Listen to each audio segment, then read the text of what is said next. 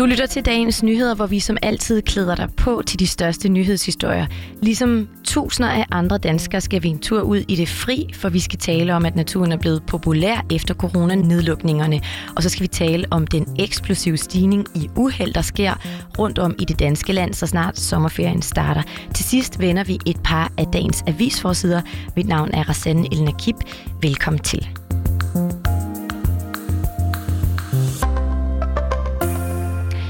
Er næsten intet så godt som en svag brise i ansigtet, duften af nyudsprungne blomster eller lyden af et knitrende bål, synes jeg i hvert fald. Efter corona lukkede landet ned i marts sidste år, der blev Danmark simpelthen ramt af naturfeber. Blandt andet der viste Naturstyrelsens tællere, at besøgstallet i Naturpark Amager steg med mellem 70 til 160 procent, og besøgstallet i Svinkløv Plantage i Nordjylland med 65 procent i foråret 2020 sammenlignet med året før.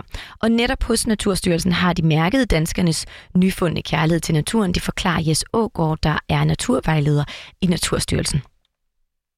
Vi kan se det på den måde, at øh, nogle af de faciliteter, vi har, som man kan booke, der kan vi se, der er et enormt efterspørgsel på. Altså, de er stort set booket ud øh, 24-7. Dels så er det jo vores overnatningsmuligheder, som er vores shelter, vores legepladser og sådan noget.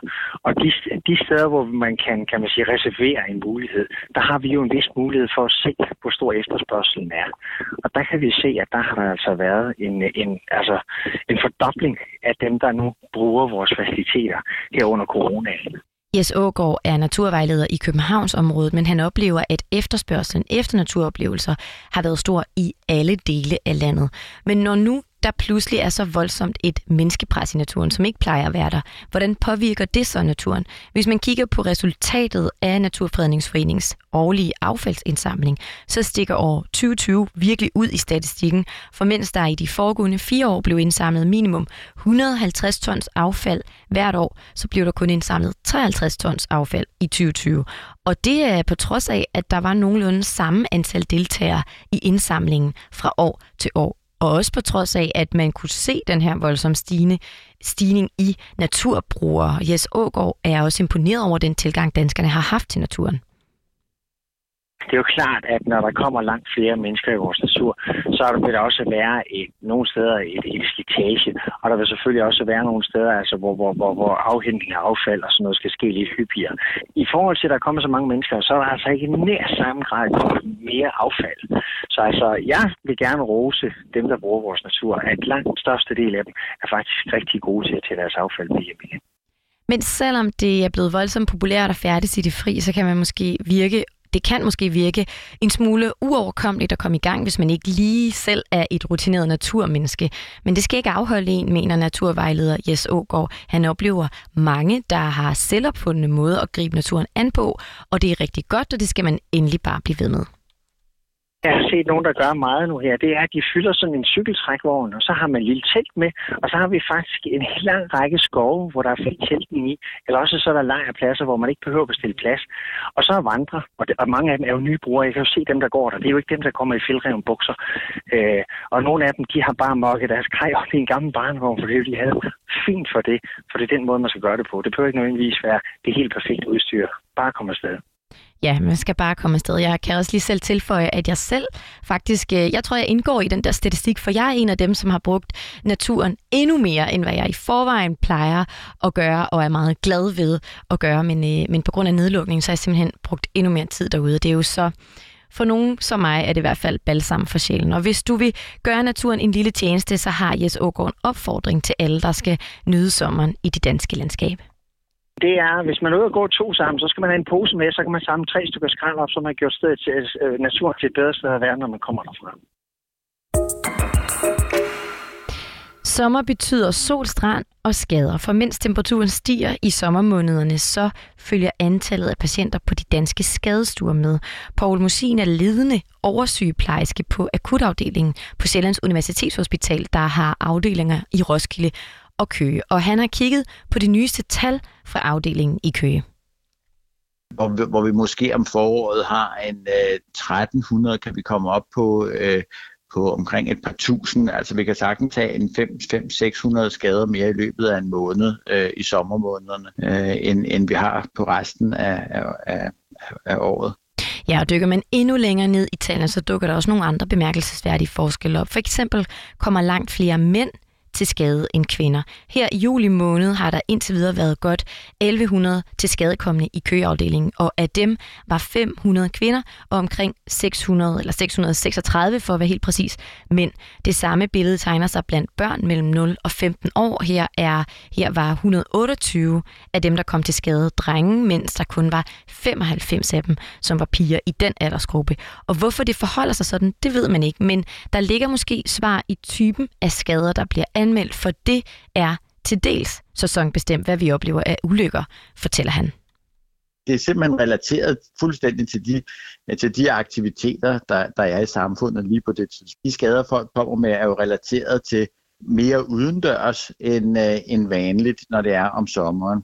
Det kan jo være altså netop skateboard, boldspil, det kan være alt muligt relateret til de, de fritidssysler, man har hobbyting, folk der gør det selv, og den slags også, er også det, man kommer til skade med. Og igen præget af, at det er, er mange udendørs øh, aktivitet. Nogle af dem er måske også øh, øh alkoholbaseret, fordi at man har fået lidt for meget drikke, og derfor bliver lidt overmodig.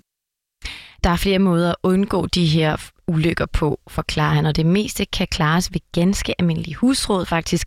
Man skal bare lade være med at hælde brandbare væsker på bålet, sørge for at bruge beskyttelsesværn, når du laver gør det selv, og husk cykelhjelmen, når du, altså for guds skyld, når du kører ud på landevejene. Men en ting, der også er stor, der også har stor betydning for antallet af anmeldte skader, ja, den synes jeg bare, du skal have. Øh, den får du her der er færre, der kommer til skade, når det er, at der er noget rigtig godt i fjernsynet. Vi kan altid se, at vi har færre, der kommer ind til os, når der er Melodi Grand Prix eller et eller andet, som folk gerne vil se i fjernsynet, så kommer der færre ind til os.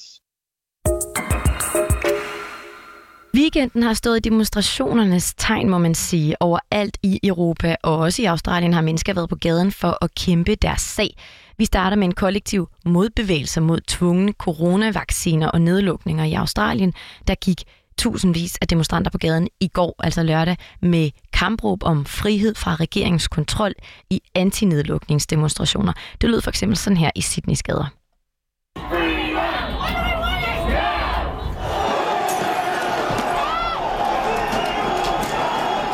Demonstrationerne faldt på et tidspunkt, hvor kun 13 procent af australierne har modtaget et eller flere vaccinestik, og smittetallet stiger voldsomt. Det har blandt andet medført delvise nedlukninger i landet og krav om brug af mundbind. I Sydney er mindst 57 demonstranter blevet anholdt, efter de brød gennem afspærringer og blandt andet kastet med flasker og maling efter politiet.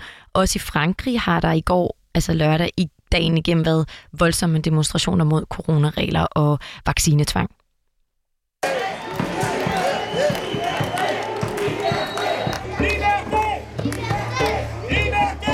Liberté råber de altså frihed. Det er blandt andet regeringens nye regler om tvungen vaccination af sundhedspersonale, der har skabt røre i befolkningen og en stor modstand mod præsident Emmanuel Macron. Desuden, desuden er der stor utilfredshed med nye regler om at vise coronapas for at gå på caféer, i supermarkeder og shoppingcentre.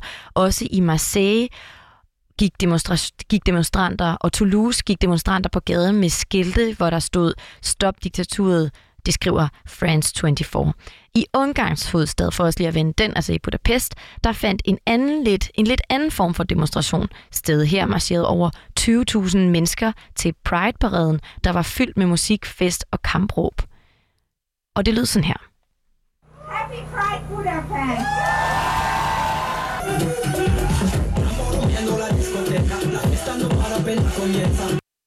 Ja, og de demonstrerer mod en ny lov i landet, der forbyder blandt andet at undervise i homoseksualitet.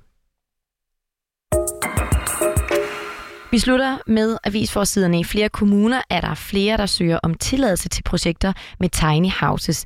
Men initiativtagerne, der vil bo småt og bæredygtigt, de bliver bremset af bygningsreglementer og energikrav. Sådan lyder kritikken fra tiny house entusiaster og eksperter i grøn omstilling, der savner handling fra myndighederne. Det er Jyllandsposten, der skriver om den historie. Svend Brandt, som er idemand til et tiny house-projekt i Haderslev, peger på, at bygningsreglementet er myndet på store hus, men ikke giver mening for helt små hus. For eksempel, hvis man vil bygge et hus på 30 kvadratmeter, så skal man bruge 8 kvadratmeter på vægge for at leve op til isoleringskravene, fortæller han. Politikken har en historie om landets slægtskov, der svinder ind. De danske slægtskov går langt tilbage i historien, men vil måske snart være et fænomen, der hører fortiden til. Det betyder farvel til en livsform, der har været praktiseret i århundrede. Den danske slægtskovforening mister ca. 75-100 medlemmer om året. Da foreningen startede i 1941, der havde de altså et medlemstal på omkring 5.000, men tallet i dag, det er 650 medlemmer. I perioden fra 92 til 94, der skete der et 4.530 familieoverdragelse og landbrugsjord, mens tallet i perioden 2018-20 lød på 2.400 eller lidt over det. Og med det der nåede vi til vejs ende i dagens udgave. Dagens udgave er dagens nyheder, som var tilrettelagt af min kollega Anna Munk. Hej du, mit navn er Rassan Nakib. Tak fordi du lyttede med.